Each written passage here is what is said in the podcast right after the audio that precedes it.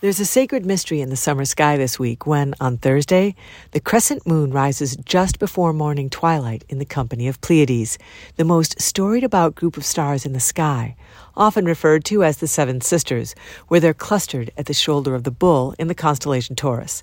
I'm Mary Stewart Adams, and this is the Storyteller's Night Sky.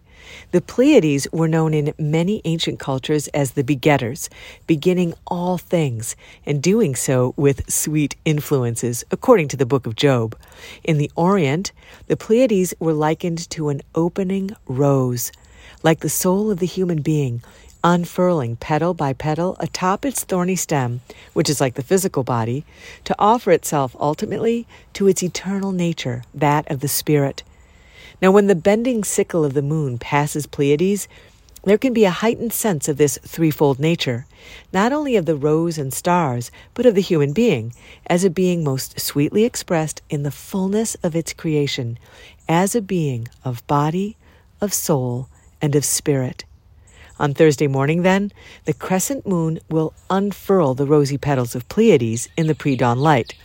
This is like a call to the human being to surrender to the same, to open, like the rose, from the stem of the body, aware of the flowering soul, and striving toward the starry spirit.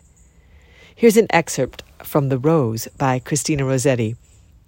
When with moss and honey she tips her bending briar and half unfolds her glowing heart, she sets the world on fire. From Harbor Springs, I'm Mary Stewart Adams.